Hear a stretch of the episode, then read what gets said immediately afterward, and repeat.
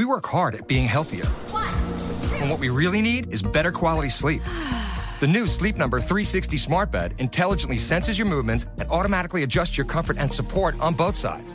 This is not a bed, it's proven quality sleep. It's the biggest sale of the year where all beds are on sale. Save 50% on the new Sleep Number 360 limited edition smart bed, plus special financing only for a limited time. To find your local Sleep Number store, go to sleepnumber.com. Special financing subject to credit approval. Minimum monthly payments required. See store for details.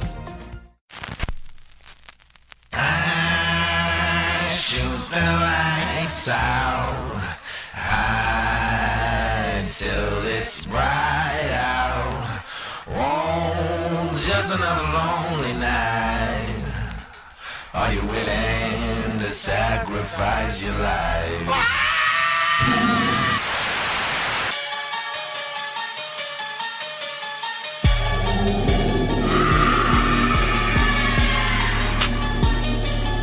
They're staying in the shadows.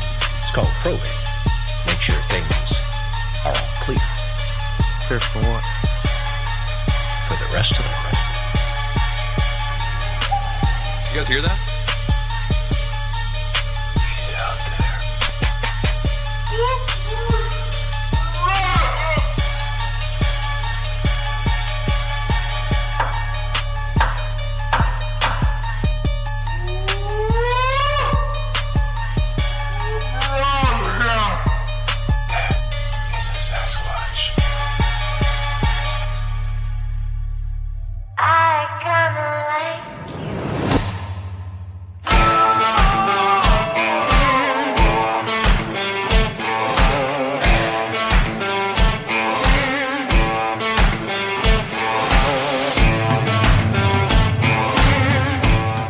To the show, everybody. You are listening to The Confessionals, a proud featured show on blogtalkradio.com. I am your host, Tony Merkel. Thank you for being with us this evening. If you've had an encounter or a story you'd like to share with me on the show, go ahead and shoot me an email. My email address is theconfessionalspodcast at gmail.com. That's theconfessionalspodcast at gmail.com. Or you can go to the website, theconfessionalspodcast.com, hit the connection section, and you can reach me that way as well. Either way works for me. Just get a hold of me. Now, this week we have iTunes shoutouts like every week. If you go to iTunes and leave a rating and review, we will give you a shout out on the following week's show. And this week's shoutouts is Irish Shame 78, Ricky Drew, Mysterio Stash, and Michigan 1054. Thank you very much for going to iTunes and leaving those ratings and reviews. It means a lot to me and it helps the show out a ton. Now, moving on to the Patreon shoutouts. If you want to become a patron and help support the show, go to patreon.com backslash the confessionals. That's P A T R E O N dot com backslash the confessionals. And there you're going to see a lot of different rewards there that you can sign up for to help support the show. A lot of great stuff we're offering there for the patrons. And this week's shoutouts is Philip Anthony, John P., and Purple Rose. Purple Rose actually upgraded, and I thank you very much for that, Purple Rose. It means a lot to me. Now, before we get into this week's show, we're actually going to bring on David, who is a patron, and he wants to share some of his experiences so far being a patron. So sit back and relax and enjoy the little bit of a conversation me and David have about being a patron for the confessionals. Okay, so tonight I have David coming on here for a little bit, and David is actually a patron on Patreon, and him and I have been talking a little bit, and I wanted to see if he would come on and share with the audience what his experience has been so far with being a patron. So, David, how have you been, man? Uh, I've been doing really good. Been working a lot, but uh, doing good. Good, man. So, uh, you you've been following the show for quite a while. How long has it been so far? I started uh, listening about six months ago, I guess. It's been. Uh, I found you on uh, Squatch Chronicles when you were a guest, and uh, been listening ever since. Awesome, man. So I, I, I guess clearly you like the show because you know you, you're an actual patron and all that stuff. And I figured, you know, you're pretty much there every time I'm doing something with the patrons. I mean, it, it's, you're pretty consistent, and so I thought you'd be a good person to kind of gauge what your experience has been so far. Uh, you know, some of the things that you know we offer to the patrons. Uh, not everybody takes advantage of, you know. And so Yeah. you know that that's fine. I mean, it's it's your it's your prerogative, you know. Uh, but you take advantage of everything. And actually, one of the things that we have been doing outside of everything else that we didn't originally advertise is we have been shooting video of me while I do the interviews live. So when I'm recording a show, you're there watching me do the show, and you can actually hear the person talking and everything on Facebook Live through the, the secret Facebook group. And that's something new that I just kind of thought of randomly. And I said originally that we were going to be doing random content, and that's some of the random content.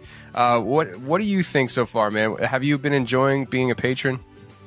honestly, that's my favorite part of of being a patron is being able to see you do the shows live. You know, when I first started listening, I wasn't really sure how often you did a show, and um, you know, I, I subscribed and, and realized it came out every Saturday, but I was like, gosh, I'd like to listen to another uh, confessionals podcast.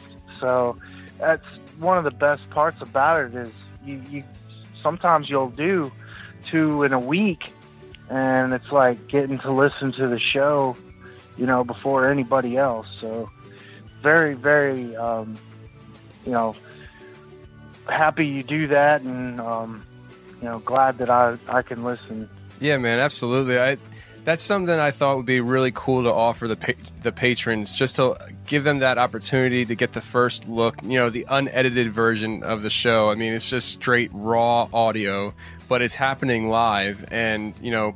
Actually, I think there's been a couple times since I've been doing it that you guys have asked questions. I've actually used some of the questions on the show and things like that. And you guys seem to enjoy it, and I think it's really fun to do it. And so, I mean, I I have like two to three interviews scheduled a week, and so it's not a problem for me to set up the camera and everything else like that to, you know, shoot the video and let you guys kind of tune in. And uh, to be honest with you, David, it's been making a lot more fun for me to uh, do the recordings. It's not, it's no longer just me by myself doing these recordings. Now I have you guys hanging out with me. I feel like it's a little, I don't know, a little house party. It's kind of nice. Yeah.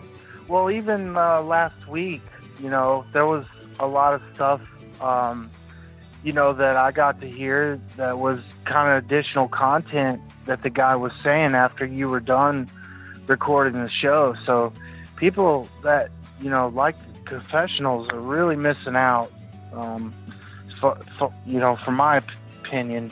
Um, so it, it's it's awesome when you do that. Um, and I've gotten my sticker. I've got I, well, I bought a T-shirt a, ahead of time before Yeah, I even became a patron. But um, That was before we were offering patron. yeah, yeah.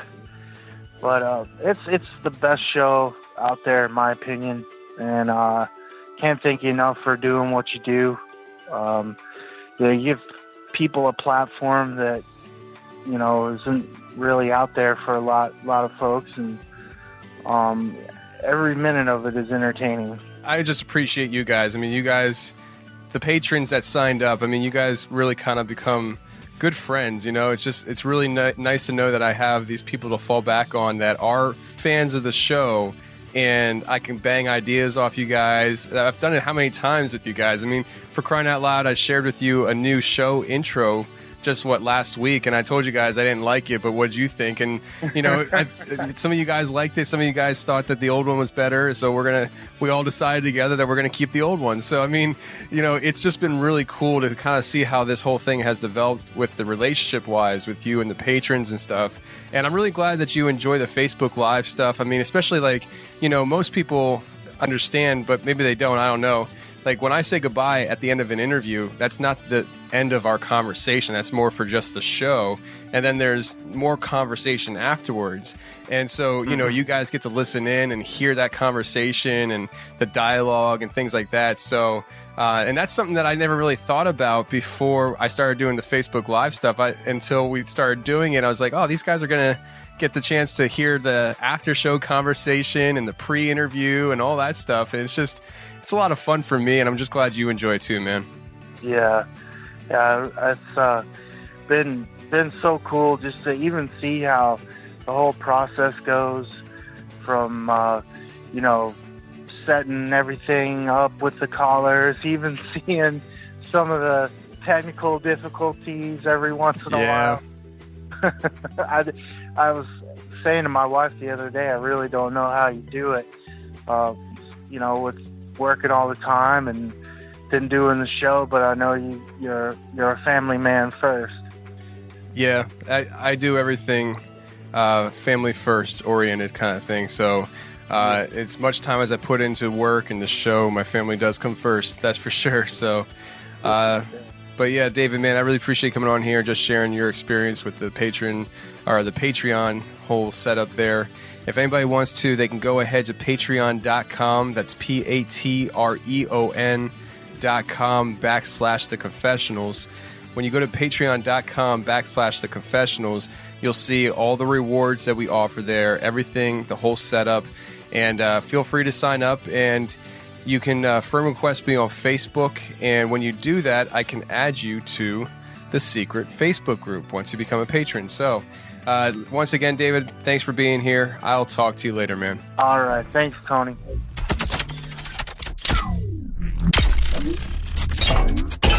Okay, well, that was David, and I hope you guys are intrigued enough to go ahead and check out the Patreon page. That's patreon.com backslash the confessionals. If you feel like you want to support the show, that's a great way to do so. So thank you very much in advance. Now, tonight we're bringing on Gary Wayne again. Now, we did a show with Gary Wayne on the Nephilim, and we hinted at thinking about doing a show on CERN. Well, tonight's that night. We're going to be doing a show tonight on CERN and Gary Wayne comes on to talk about the details of this facility in Geneva.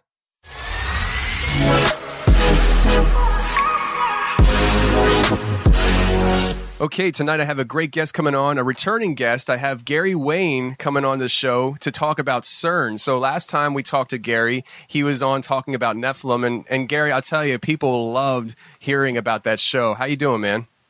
I'm doing very, very well and glad to hear that people enjoyed our talk about Nephilim. And it's, you know, kind of one of those fringe aspects of the Bible. But I think, you know, from my perspective, it's very, very important. And it just spews over into so many different aspects of prophecy and understanding the Old Testament. So really enjoyed the show the last time.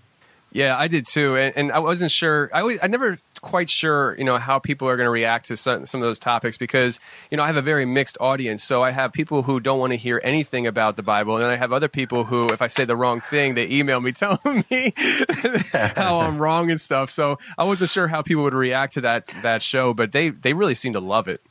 Yeah, yeah. So I, well, I find it fascinating, and you know, the the great thing about uh, the, the the giants is it's not just a Christian thing that is written about. I mean, it's in all cultures, all religions, all around the world. So, uh, you know, and they're making discoveries of giants in, in North and South America, especially you know the recent ones with the Peruvian elongated skulls and the red hair. So.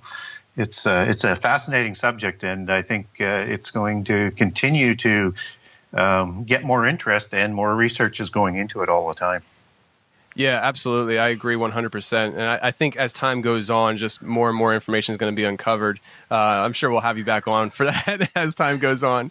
Uh, but today we're talking about CERN. And, you know, I started talking to some people about the fact that we're going to be doing a show on CERN. And one of the main questions that it kind of caught me off guard was people are like, what is CERN again? And so I, I, was kind of sh- surprised that you know most people weren't totally sure exactly what CERN is. So today today's show we're going to be talking about CERN, but we're going to talk about the basics of CERN, kind of like you know the, the the the genesis of it, and you know kind of some of the underlying symbolism that's involved here and things like that. Uh, so if you want, just take us away with you know what is CERN. Well, for people that aren't familiar with CERN, this is located uh, just outside of uh, Geneva in Switzerland. And just an extraordinary amount of money is going into this science project. And it is uh, a giant particle co- particle collider. And what they're doing is is they're creating uh, speed with these particle particles at a tremendous speed and colliding them. And what they're trying to do, uh, at least from what they're putting out in terms of the news is they're trying to figure out some of the beginnings to the Big Bang uh, theory and or to the beginning of the universe and looking to see what sort of happens when all of this sort of comes about and so that's sort of the superficial story that people should understand except that there is just so much money going into it then there's the occult aspects of its uh, some symbolism and then you have quantum computers um, associated with it as well and there's not a lot of quantum computers that are out there today. Um, there may be more. My information might be a couple of years old on quantum computing, but at that time there was maybe six or seven in the world, and they're using it in conjunction with CERN and for AI intelligence in other aspects. And so quantum computers tend to work in the subatomic level and in multiple dimensions. And that's one of the sort of the keys to being able to quantum compute. And what's important about that is is when you're working at the quantum level is is you can get to the subatomic level and that's why they're trying to intermarry that up and have a computer that can work in different dimensions. So as a quick overview, that's what the the at least the projected story is about CERN. Wow. So the quantum computer is supposed to work in different dimensions. It, it sounds very um, paranormally to me. And, and for for science to be utilizing something like this, do they look at it that way? Do they look like they're do they look at this as something that they're diving into more of a paranormal realm, or do they have some kind of scientific way of looking at this? Well, I think both, and and I also uh, would say there's a very much a religious sort of aspect to it. And so, if you understand who some of the pioneers are in quantum computing, you know, whether or not it goes back all the way to, you know, uh, Wolfgang Pauli, I mean, he saw his re- research through the occult, and particularly Carl Jung, or Jung, as I don't like slaughtering people's names, um, and through Eastern religions. And, you know, some, if you move a little bit more forward in terms of some of the more important scientists of doing research on quantum mechanics and quantum theory in the quantum world, you have people like Niels Bohr and Werner Heisenberg and a fellow by the name of, of Schrodinger. And both Bohr and Schrodinger said that their experiments were consistent with what they learned learned in the Eastern Vedas, and that uh, quantum mechanics, according to Heisenberg, you know, it the quantum theory serves to to make sense to people who have read the Vedanta, and then as you read more into what they uh, speak and talk about, is they believe that the multiplicity of dimensions at the quantum level is completely consistent with the doctrine of the Upanishads. So, pretty much, and as you move forward, um, anybody dealing with atomic um, theory uh, is seemingly talking from a reference from Eastern religions, which is a very, very interesting perspective is if they believe that you need to understand the Vedas to understand quantum computing, which they say you do, and from the aspect that this now becomes not just a scientific experiment, it becomes more of a matter of a belief system, and you wonder which one is driving what and what they're actually trying to do. Yeah, I mean, when it comes to this stuff, it seems like uh, the the the the border between you know scientific minds and beliefs kind of gets very cloudy to me. I, it sounds like yeah. even the scientists themselves hold these certain beliefs that they're holding on to tightly, just like a just like a Christian would. Like it's it's gonna be hard to convince a Christian that Jesus Christ isn't ever in existence. You know, like it's gonna be hard to do that because you hold on to those beliefs. And I feel like uh, you're starting to see similar things on the scientific end of stuff. Uh, when it comes to the symbolism and things like that, I think the first thing when you talked when you mentioned symbolism to me, uh, the whole logo of CERN. Uh, a lot of people say that there is symbolism there. Would you like to go into that at all? Well, yeah, some people might get a little bit, you know, carried away with some of the symbolism in there, and they're projecting three sixes coming out of that. But typically, though, the, the most direct connection to the CERN uh, logo uh, and how the CERN uh, collider actually looks is a stylized version of the god Shiva out of Eastern mysticism, which again is a rather interesting kind of connection. So, as soon as you start talking about the god Shiva and Eastern mysticism, and now connect that to the beliefs of, of what many of the quantum particle uh, theorists um, believe you need to read and understand to work in quantum physics, now you have another connection back to Eastern mysticism. And, you know, the god uh, Shiva was the god of the underworld. And that's where things really start to move forward in that sort of occultic sort of manner. And then I think most people, if they, you know, I, I think it was out two or three years ago, there was a special ceremony at CERN and in the tunnel, and they had a lot of the workers all dressed up in these strange costumes that were very occultic and doing very much an occultic ritual that is just absolutely bizarre to watch. And again, you wonder is this really cold objective science, or does this have an agenda that is maybe a little bit more religious based than what they're portraying it to be? Yeah, I mean, with Shiva, you know, I, I, think I heard somewhere that she's like the goddess of destruction or something like that.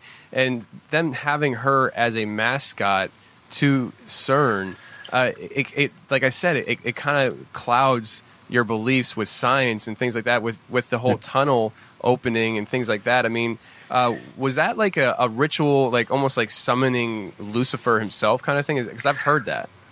Yeah. So um, people are thinking that they were trying to, uh, you know, um, elicit uh, fallen angels and or demons and and things like that, and perhaps they were. But this, as you as you dig into this theory of what they're trying to do that not only is scientific but has a religious connection is is that they believe that this is more than just breaking down the particles. I'm going to talk a little bit about particle particles in you know hopefully before the show's over because that's really important to understand and where they're thinking about how this relates to the Vedas, but also that multiple dimensions aspect, which is part of string theory and which is part of quantum theory now, and is also part of the Upanishads that we talked about. And so, uh, when you combine that with a quantum computer that works in in different dimensions and can actually be in multiple dimensions uh, at the same time, you have this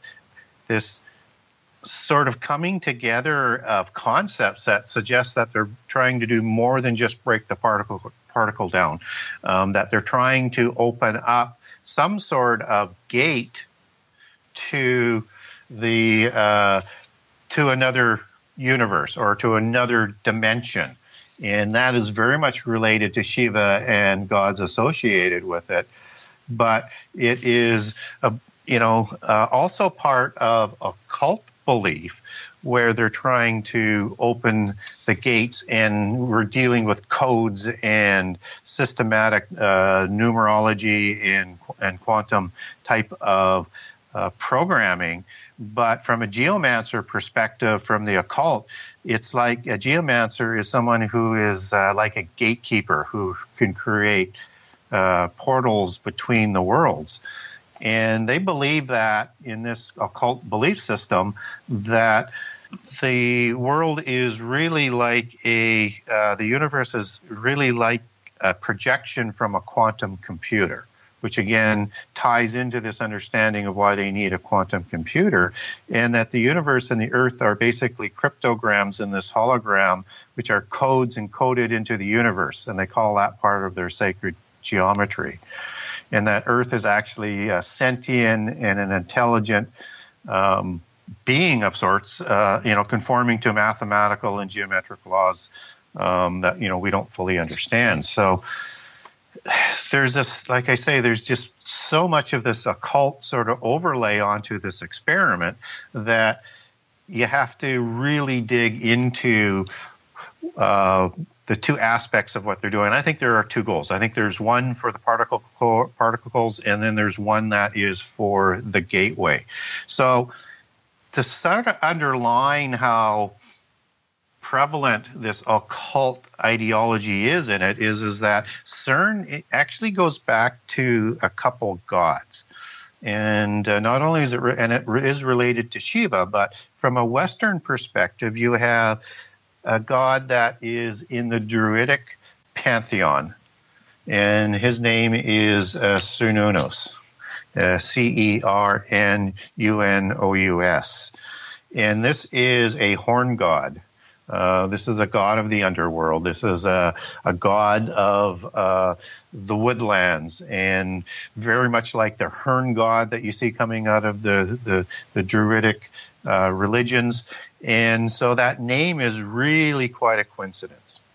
And then you go into the Etruscan which is the pre, you know the culture before the Romans, um, whom inherit a lot of the Etruscan culture and religion, and you have another god called CERN, and there's not none of that unos on the end. It is just strictly CERN, and this again is pretty much an identical god with uh, the Cernunnos, Cernunnos god, uh, in terms of being a god of nature and a horn god. Um, I won't go into all the details of this rammed horn god, but it is also associated with Apollyon.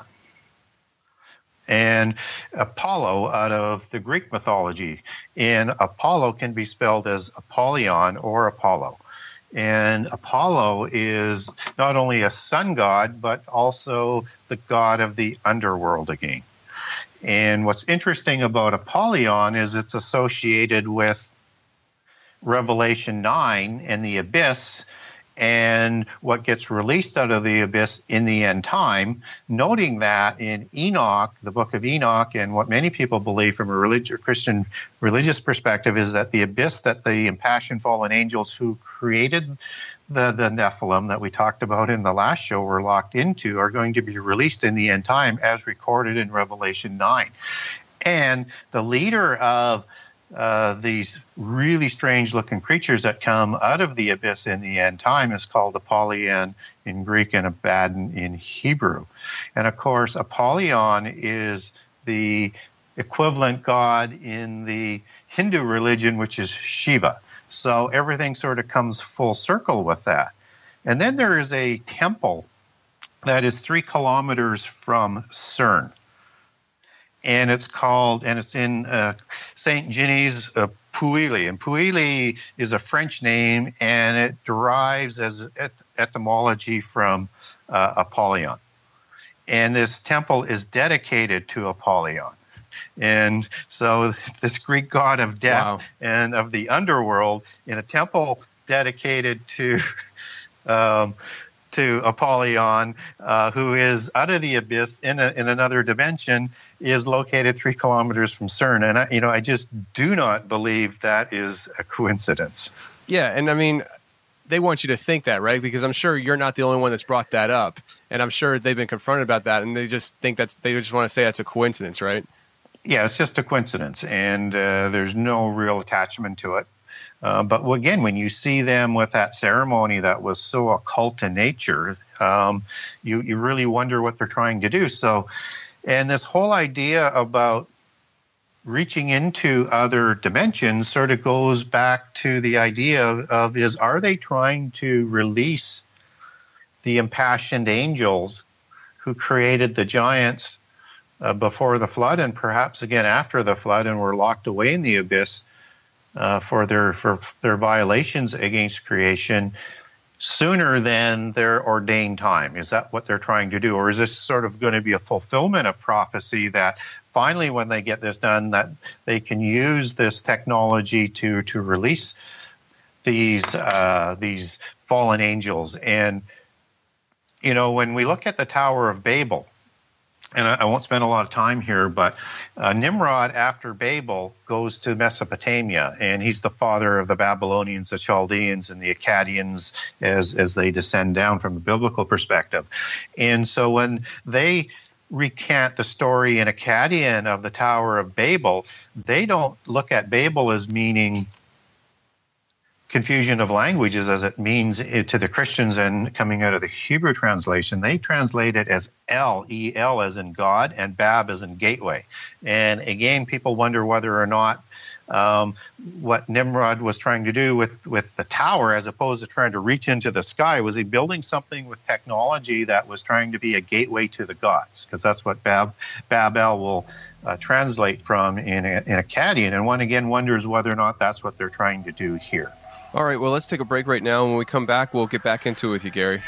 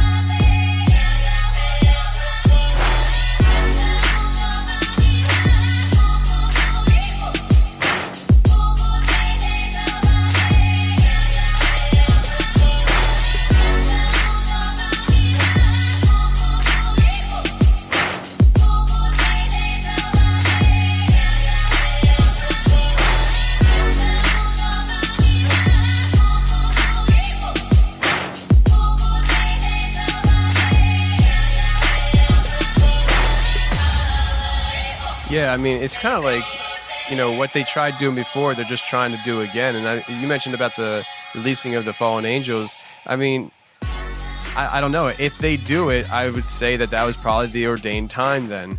The Bible doesn't say, I mean, you might be able to correct me, but the, I don't think the Bible says how the angels will be released. Uh, Well, through an angel comes falls from the sky, and some people look at that as another fallen angel with a key. But what's the understanding of a key? Is it a physical key to unlock them from the abyss prison, or is the key some sort of mathematical cryptogram or code to release them that I was talking about in terms of using the quantum computers to crack the code, and as they believe in geomancy and that they are gatekeepers through these codes and uh, uh, to the portals. So hard to know, right? Yeah, absolutely. Uh, do you think that artificial intelligence plays any role into this? I mean, do you think artificial intelligence could be the, the you know, quote unquote, maybe angel that unlocks things or something like that? I mean, where do you where do you stand on the whole artificial intelligence thing? Well, again, if you look at what Google's doing with um, quantum computing and some other organizations, you, you seemingly you need quantum computers to have artificial intelligence. Okay. And so you see a coming together of that, and then you have this use in multiple dimensions. So I guess the question gets to be is is do you need a quantum computer to be that smart um, to, to provide the artificial intelligence? And I'm thinking that's probably not the case because right now these quantum computers, as powerful as they are, in that they can store so much more knowledge. I mean, the last time I heard was like you know 35 times over what all the particle particles are in the universe. Um, so these are, I mean, what would take a supercomputer 500 years to calculate. This is a supercomputer. A quantum computer could do in less than a second, but it's not a wide-ranging capability at this point in time. Then they're using it more for surgical calculations and things like that. So, but it doesn't mean you couldn't develop the quantum computer beyond to be more than just sort of singularly focused. Uh, and they probably will. But at this time, it suggests that uh, although it can do calculations at a speed uh, that is just unimaginable, it's it's hard to understand how they would project uh, an artificial intelligence that way, unless, of course, it goes to the second part of what I think they're trying to do at CERN. So maybe it's time I talked a little bit about that. Yeah, go for it. Yeah. So, and again, it will start sort of in the Eastern mysticism that the scientists seem to be heavily involved in, and in the, in, in the Vedas. And also understand that in this particle core particle collider, they're trying to break things down at the quantum level. And there's a lot of thought that they're looking for something. Some people call it uh, the God particle. Um, and there's a few other names that, that are attached to it.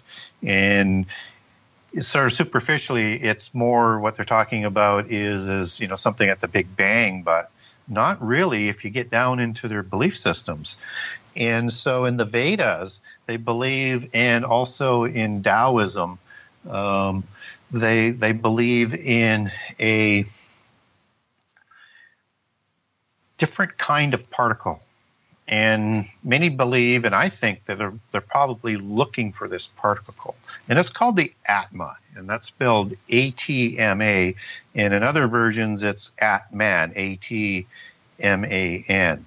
And what it is, is a particle that uh, A, they haven't been able to find and they can't really see, but they know it's there, they think, because of what it does. And so it has different properties than most uh, subatomic particles. And they believe that this Atma particle contains a soul or a consciousness. So you can start to see a connection into AI here, and that it also has eternal knowledge. And the two aspects of of godhood, which they're going to, I think, try and present in the end time, is uh, some sort of immortality in the physical world and knowledge. And those are the two bases of mystical religions on how you're going to become a god immortality and knowledge, and to be able to discipline that knowledge. And this particle core does not degrade in any way. And in the quantum level, you have what they call quantum entanglement, so that uh, whether it's in a different dimension or at other ends of the universe, they're entangled and they can transfer information instantaneously. And they can be in more than one one dimension and more than one spot. That's all part of um, quantum theory. And it doesn't have um, any more elemental particles to it. And it doesn't merge with particles. It manipulates these other particles. It works through them and so this is the God particle that is the living life force that they're searching for that works through all of these particles, that stores all of the knowledge in the universe, that communicates it instantly all over the place, you know, to all aspects of the mul- multiple universes. Um, and it animates particles so that they actually vibrate, which is again part of that new age uh, vibration. And all particles vibrate, by the way, for the most part and vibrating to a level of they call into the harmonic convergence, which will give them godhood, but also with the aspect of being able to access this God particle that stores all of the knowledge. So one wonders as they do AI, are they trying to find this particle um, that they call the God particle or the Atma to assist in creating of the artificial intelligence? So if they find this particle uh, how dangerous could that be for, I guess, humanity, really? Well, anytime we get over our skis and we do that um, too much and we don't have the wisdom and we don't understand the power, bad things can happen. And I think that's part of this coming together with um, the end time.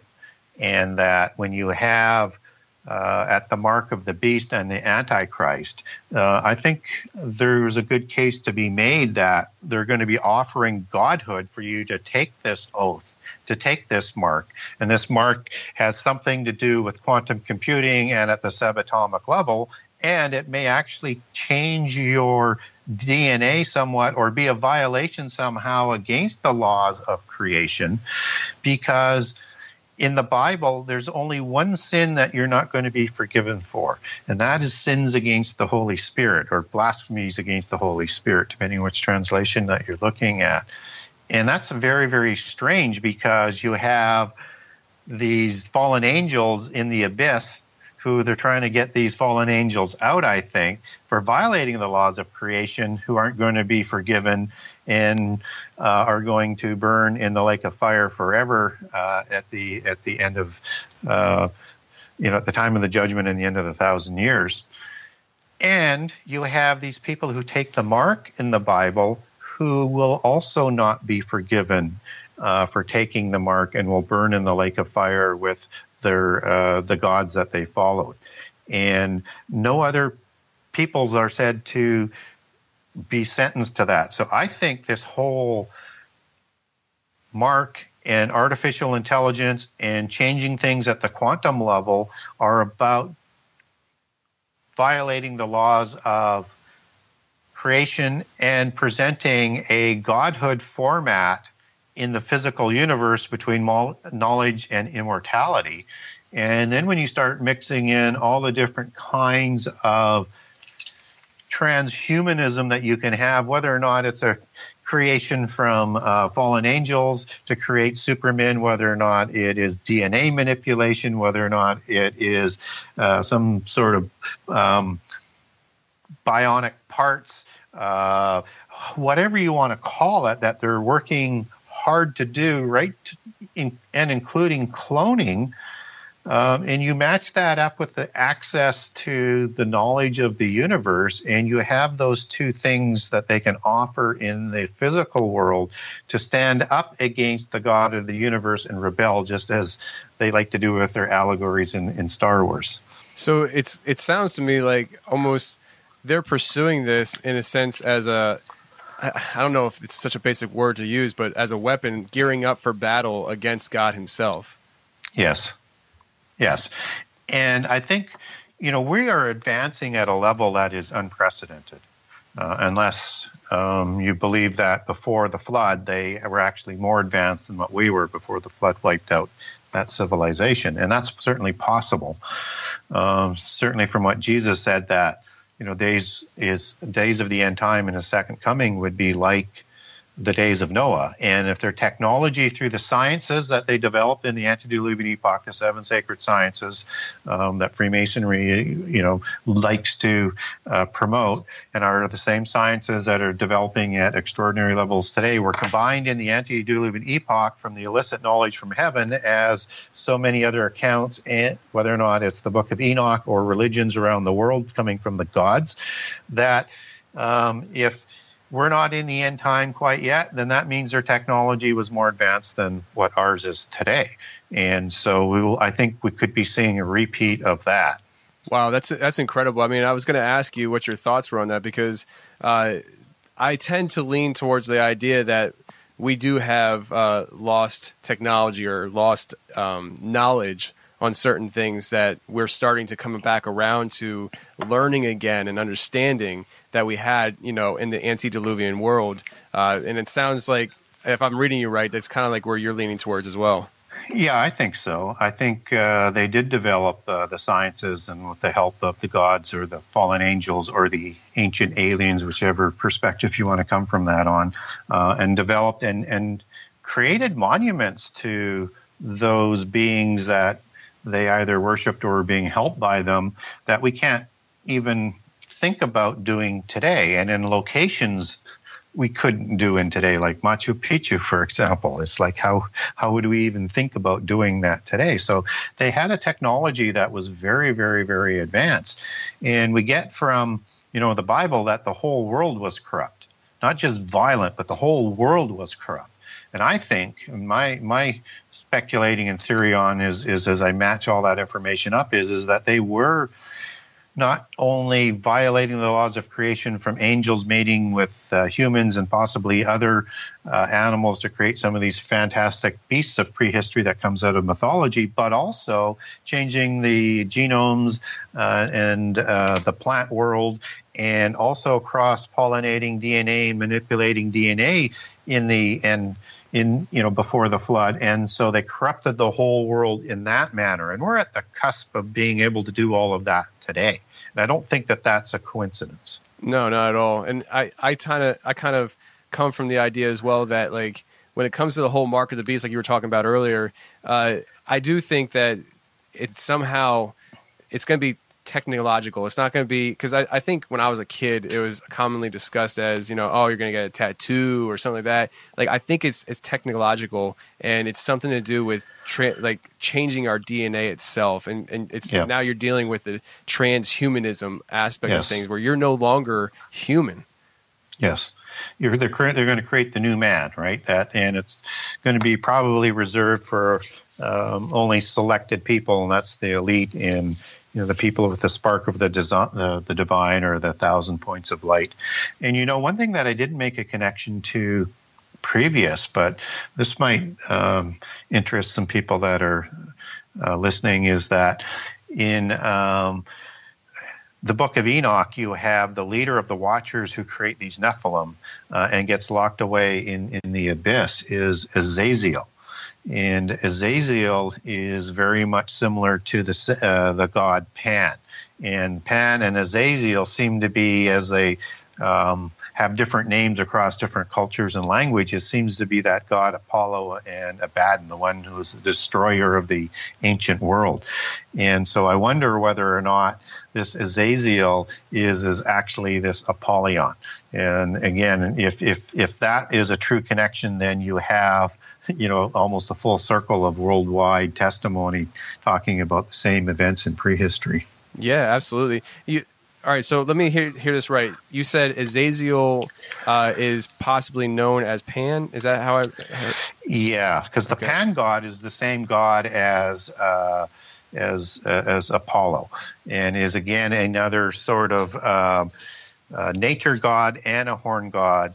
Um, he's got a whole bunch of different other aspects that I won't go into, but yeah, I think very much you can make the case that the Pan god is the same um, same god as uh, CERN and Apollo, and thus Azazel as well. All right. Well, I mean, because you just said that you won't go into, but I'm going to ask you a question because I, I did hear. Uh, so I, I can't remember what I heard about Pan, but is Pan like some kind of perverted god? I can't remember exactly what I heard. Yeah, so this is a half human, half goat. So you have a similarity to Azazel, just as all the other gods were horn gods, right? They're like um, goat gods that I mentioned earlier, and it's uh, a god that who plays the flute, right? Just as you have in the fairy tale of the Pied Piper, you know, leading people uh, away. Um, and uh, he's called uh, Peter Pan as an allegory in a, another fairy tale. Um, and that is a very much um a chosen allegory of fairy tales because fairy tales are very much connected with the occult. Um, and so the connection on that is is that the god Pan would fly at night with his Peter erect. And now you have a fairy tale named Peter Pan, and he would seduce uh, and have sex with with young nymphs, which is again what Azazel would do, right? And so you have Wendy as a nymph in Peter Pan. So all of a sudden you start going into this netherworld, and this world that they escape to is a land where you never grow old, and it's in another dimension, just as um, Azazel was locked in in another dimension in the abyss. And so you see this complete allegory sort of playing out. I won't completely tell the whole story of Peter Pan today, but um, and, and so uh, the god Pan is also um, the fertility god, uh, you know, of the woodlands. And a horn god, as I, I mentioned, and he has pointed ears, which again, Peter Pan has pointed ears. And um, you know, the green aspect of Peter Pan reflects that wood um, nature god that that Peter Pan is. And uh, Azazel is is son of Zeus, which is sort of the head of the Greek pantheon. When and Azazel would also be a son of you know a son of God as well, or or an angel. And so you see all of these um, allegories connected to to uh, to Pan. Yeah, and see, that's what I find so amazing. I know we're, we're we might. I don't know if we are veering off course or not, but we're just going to keep going with it uh, because when I heard about Pan and what Pan is all about, and just like what you just laid out, it to me it sounds like there's a some kind of link. It, it seems like everything kind of comes back around full circle, and to me it seems like there's some kind of link to uh, Satanism. Uh, I've heard that. Um, I've heard that part of satanic worship. Uh, so I, see, that's the thing that. Let me ask you this. I hear so many different things evolving, like Satanism, uh, and some, I guess, sects of Satanism don't do certain things that others do. But I, I do know that I've heard that you know part of uh, Satan satanic worship can involve uh, child molestation, uh, things like that. Do you think that Pan has a direct link to that at all? I think so, and uh, Pan or Azazel or the many other names for this god that they might uh, worship him as in their occult rituals, you know, has that sort of direct relation. And I think they have uh, at the adept level, at the mystic level, not at the lower levels of mysticism or the secret societies, but at the adept levels, they have all sorts of these bizarre and not very um, good things to think about in terms of their uh, rituals, not only in terms of pedophilia, orgies uh, to please their gods, but also in sacrifice and blood drinking and all sorts of other perversions. So it's it's not it's not just rumor; it's actually part of their the occult religion, which they perpetuate that goes back into the mists of time again. Yeah, and and you see you see these things come through uh, in nowadays with your leadership with throughout the different nations, and you have you know CERN dealing with a lot of these different uh, gods and goddesses, and with you know even in the, Amer- in the United States and the, the rumors and the and uh, that the leadership is there's certain leaders that are involved in satanic worship. I, to me, it seems like everything kind of comes back around full circle to this struggle of power of good and evil. It is. And we've been presented as science as just being knowledge, right, and objective. And it, and it really never has been. I mean, it could be, but there's a bias to it. Just as, you know, the age of modern science begins in about 1660 with what they call inside the craft, you know, the last of the sorcerers and the first of the scientists. And that's where Freemasonry and Rosicrucian comes together to form the Royal Society that all science reports to and has respect for even to this day. And the Royal Society had, you know, has the same goals uh, at that time, and they still do today, as what Enoch and Lamech and Tubal Cain and uh, Jabal, who is the, the big patriarch of, of Masonry uh, of the seven sciences, um, and they're patriarchs of Masonry and the secret societies go back to these people, uh, as they say in their uh, writings and their legends and their history, to the people that I just named. That is the descendants of Cain, not from the Seth line, in case somebody's wondering, and the names are similar. you have uh, Lamech and Enoch, which are identical, for example, in both lineages. And what they were trying to do with the sciences at that point in time, in which they again began in about 1660 with the start of the Royal Society, was to lead people away from God and to not give God of the universe credit for anything, the creation of it, uh, any good that happens in it. They're not going to give him credit for anything, and to worship and honor the pantheon of the gods who gave them the illicit knowledge and, and the sciences and developing of the sciences. Uh, and they would build great monuments to honor them that we see coming out of, of, out of prehistory.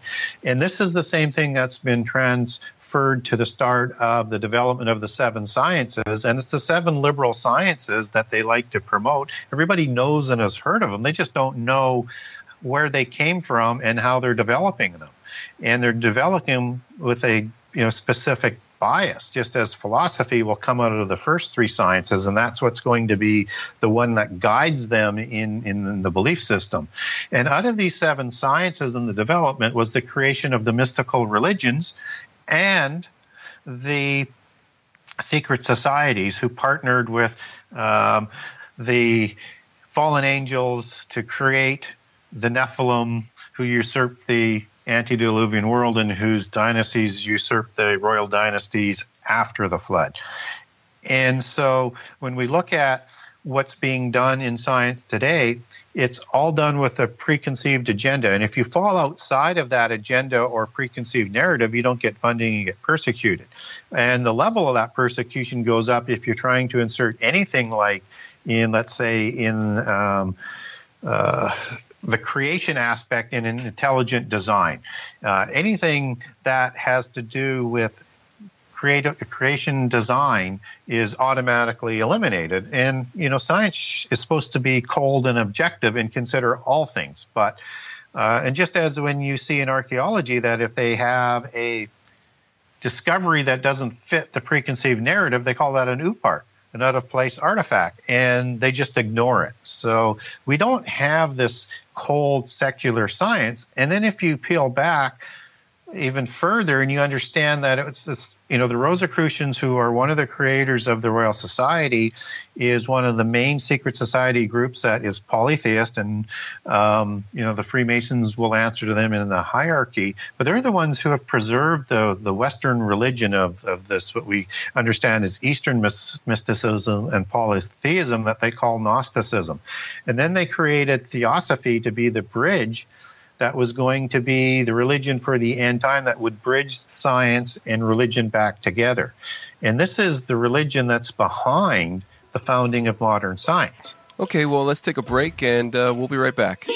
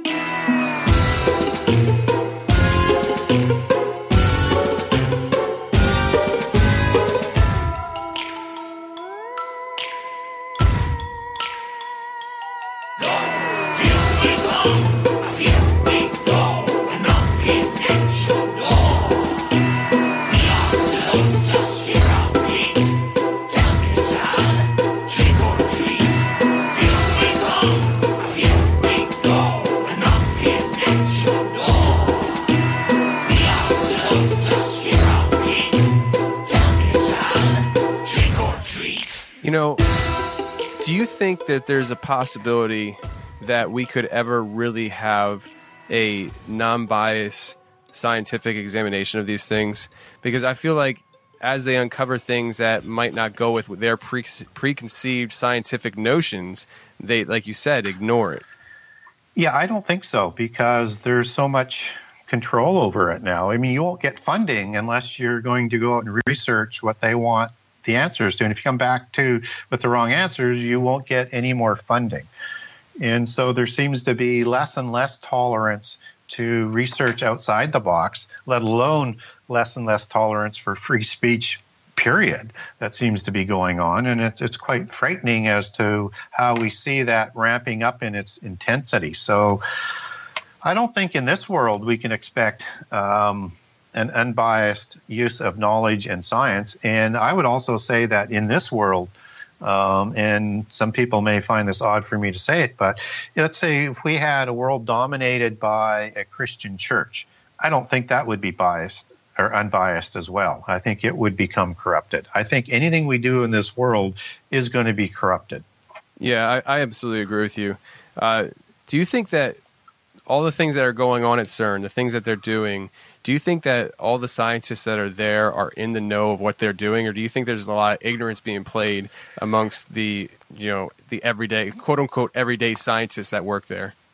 The everyday scientist may not um, be included uh, in terms of the agenda and the forces behind um, the funding and what they're trying to accomplish. I think when you get to be, you know, the leaders of the scientists, I think at that point you've, you've already been initiated through the Royal Society or through different secret societies, and you're already into mysticism, um, and you're fully bought into what you're trying to do. But I think just as in all secret society structures you have let's let's take freemasonry as as the classic because most people are familiar with that. And you have a you know, third degree which is the york rite and 33 degrees that are in the scottish rite and at the third degree in new york and the 33rd degree in the scottish rite you become an adept. You become illuminated.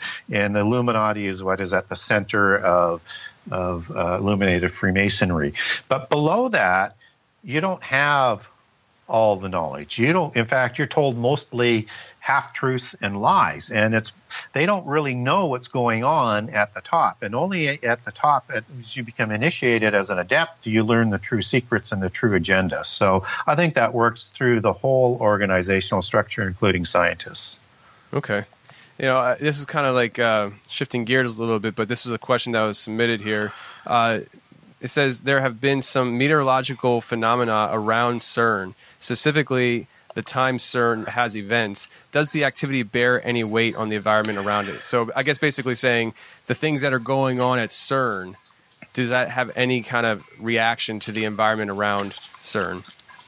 Well, you can only speculate, um, but I think for you know, anytime you have an action, you have an equal you know reaction to it. I think that's basic science. So if you're dealing with uh, things that go back to the creation of the universe, if you're dealing with things that are going to um, enter into multiple dimensions, then yeah, you ought to see some sort of unexplained um, feedback coming back to the exercise of those experiments. And the other thing that tends to go along with CERN and other high level research areas is, is a higher level of alien um, sightings in terms of unidentified objects that seem to be around those areas that seem to have an interest, I suppose, is, is sort of the thought. Whether or not that's all true and that's proven, I mean, again, I'm only presenting what um, people say about it, but I think the answer, you know, simple answer to the question is yes. Yeah.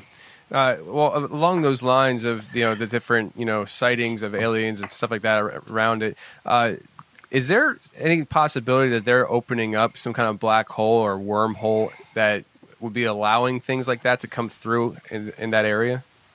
Yeah, I think so. And basic alien, ancient alien mythos and and alien mythos is, is that they do come through portals, right? And portals is a significant part of the occult world and you know you've got and it's throughout uh, fairy uh, mythology as well, and they guard these portals to the other world, or Annwn, or to Tartarus, or to other dimensions. And so, not only do you have sort of flying saucers coming through these portals through the oceans and certain places around the world, but you also have these what they call fairy dolmens that are located on all continents around the world, and they're kind of these mini Stonehenge um, sites. Uh, so you've got these rocks that are standing up and then they're capped with other huge sort of rocks. Um, and they're called fairy dolmens, and dolmen translates as portal. And again, it just it's one of those constants that's in all sort of religions and uh, mythologies around the world is this idea of of going through these portals into other dimensions. And just as fairies guard these portals, so yeah, I think it's uh, I think it's a, a, certainly a possibility that uh, whether or not they're actually aliens as they're going to be presented to us are the ones going through this portals. I think there's some significance to that for sure. All right, I, I have another question here. It was submitted by one of our patrons, and he says, uh, Luke says, "Is CERN privately funded?" Well, there there is private funding, but there's also a lot of government funding as well. Okay, so definitely the government has their hands in it. Yes, it's it's uh, a private uh, public um, project.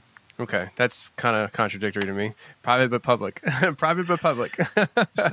Uh, some people used to call that national socialism when they worked like that, but I'm not going to. I'm not going to project the uh, the Nazi overlay on CERN. I don't think there's. I don't think we quite see that. Although you can take uh, the Nazis back to the occult, but anyways, Yeah, sure. I digress. I digress. if you want to dive into that, I'm sure there's a YouTube a YouTube video somewhere that you can watch. um, so I wanted to ask you, you know, Stephen Hawking. I heard that he's very concerned about CERN. Uh, have you heard that? And what was some of his concerns with it? No, I haven't heard what his concerns are. Uh, but if there's somebody listening that would like to uh, pose that up as to what he's saying, I, I, I've not heard um, his concerns about CERN. I, I have heard that he's quite concerned about artificial intelligence. So maybe that's kind of what it's around. Okay, well maybe that's what it is. Uh, Yeah. I, I'm assuming his concerns with artificial intelligence are pretty much the same that I would have. Is you know pretty much we're all going to get killed by robots one day. Yeah, I think we've all seen at least one movie, and we all know how that turns out. I mean, it, seem, it's, it just seems obvious that there's lines that you know you, you just can't cross, but we don't seem to have those reins on anymore. We just seem to be developing science and knowledge for development. Yeah, and, and that's the thing. I mean, I feel like just because you can do something doesn't mean you should. And I feel like we're pushing the line where, I mean, it just, to me, there's certain inevitabilities that are going to come with the advancement of certain technologies. And when it comes to artificial intelligence, like even for me personally, my own everyday job, I'm a truck driver. And I can't tell you how many times I find articles of the you know Peterbilt, Freightliner, these different trucking companies coming out with trucks that drive themselves. And I'm Yeah. thinking we're inventing ourselves out of jobs, and eventually Yeah. we're going to have to get a, a, a check from the government every month because there's not going to be any jobs to have. Yeah, I just don't understand this whole ideology of putting people out of work. And they keep telling us these half truths that, well, you're just going to be doing a different job. But no matter what, there's less and less good jobs as we go. It's like, it's almost like they're saying, hey, we want to create, um, you know, a, a world of slaves because we are going to drive them down into poverty because there won't be any good jobs left. Yeah, So It- it- just I, I don't know why it continues. It's like, and and you can put controls on that. Right. It's just I I feel like we have to just keep pushing the envelope. You know what it is? It's that once you have access to this kind of technology and stuff, there's always going to be that one person that has the ability to that is willing to push the envelope and see how far you can go. Even though you kind of know where it's going to go in the end, you just have to Yep. see if you can do it. Like I just want to see if I can actually do that. You know? yeah, yeah, and and uh, you know you look at you know the creation of the atomic bomb, right? And um, you know, and that's the destroyer of worlds. And I think the world's done a very good job of containing it, but the longer time goes on, you wonder what happens with somebody like, um, you know, the leader of North Korea who has seemingly, uh, you know, worked several working bombs, and once he has the ability to deliver it, will he do that? Because typically that's what happens, right? Once you develop the knowledge, it will be used. Yeah, absolutely.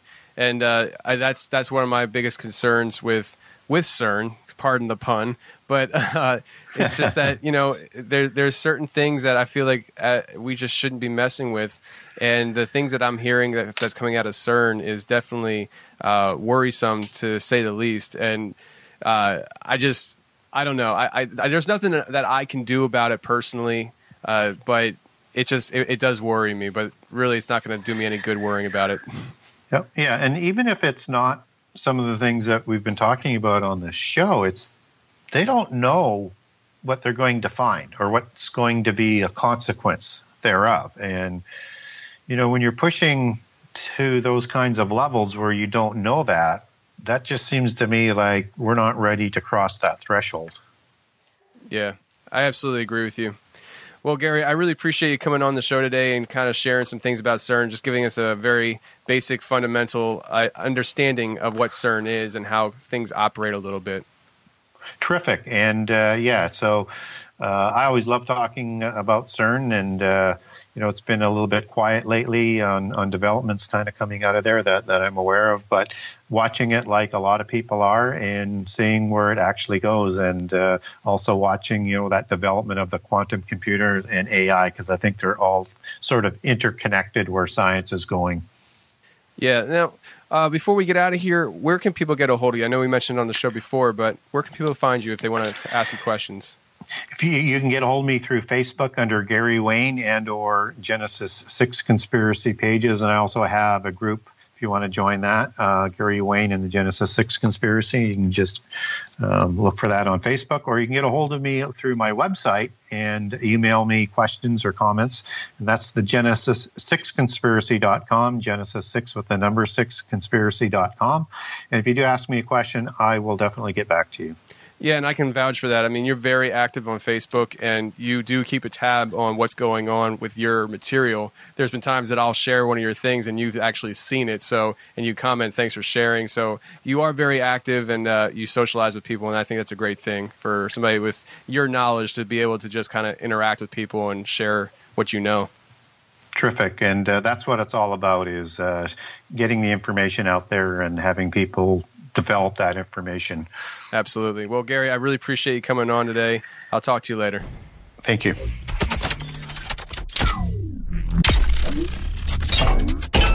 Well, that's the show, everybody. I hope you enjoyed it. I hope you learned something. I know I did. And before we get out of here, I just want to let everybody know on April 14th, 2018, I'm going to be in Canonsburg at the Frank Sarris Library. I'll be helping to host a town hall meeting where people are going to come out and share their local encounters with Bigfoot.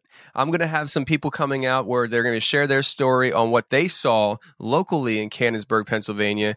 And it's going to be a great time. Doug Waller's going to be there speaking, sharing a lot of detailed information that he's gathered about Bigfoot. I highly encourage people to make plans to come out to the Frank Sarris Library in Canonsburg, Pennsylvania on April 14th, 2018. I'll be there. I'm traveling five hours to be there. So if you're within a five hour radius, I would highly encourage you to set some time aside, make the trip out, and check things out. Meet me, meet Doug, and have a good time. Anyways, I hope you guys have a great week. Take care, stay safe, and I'll see you right here next Saturday night on the confessionals. Bye, everybody.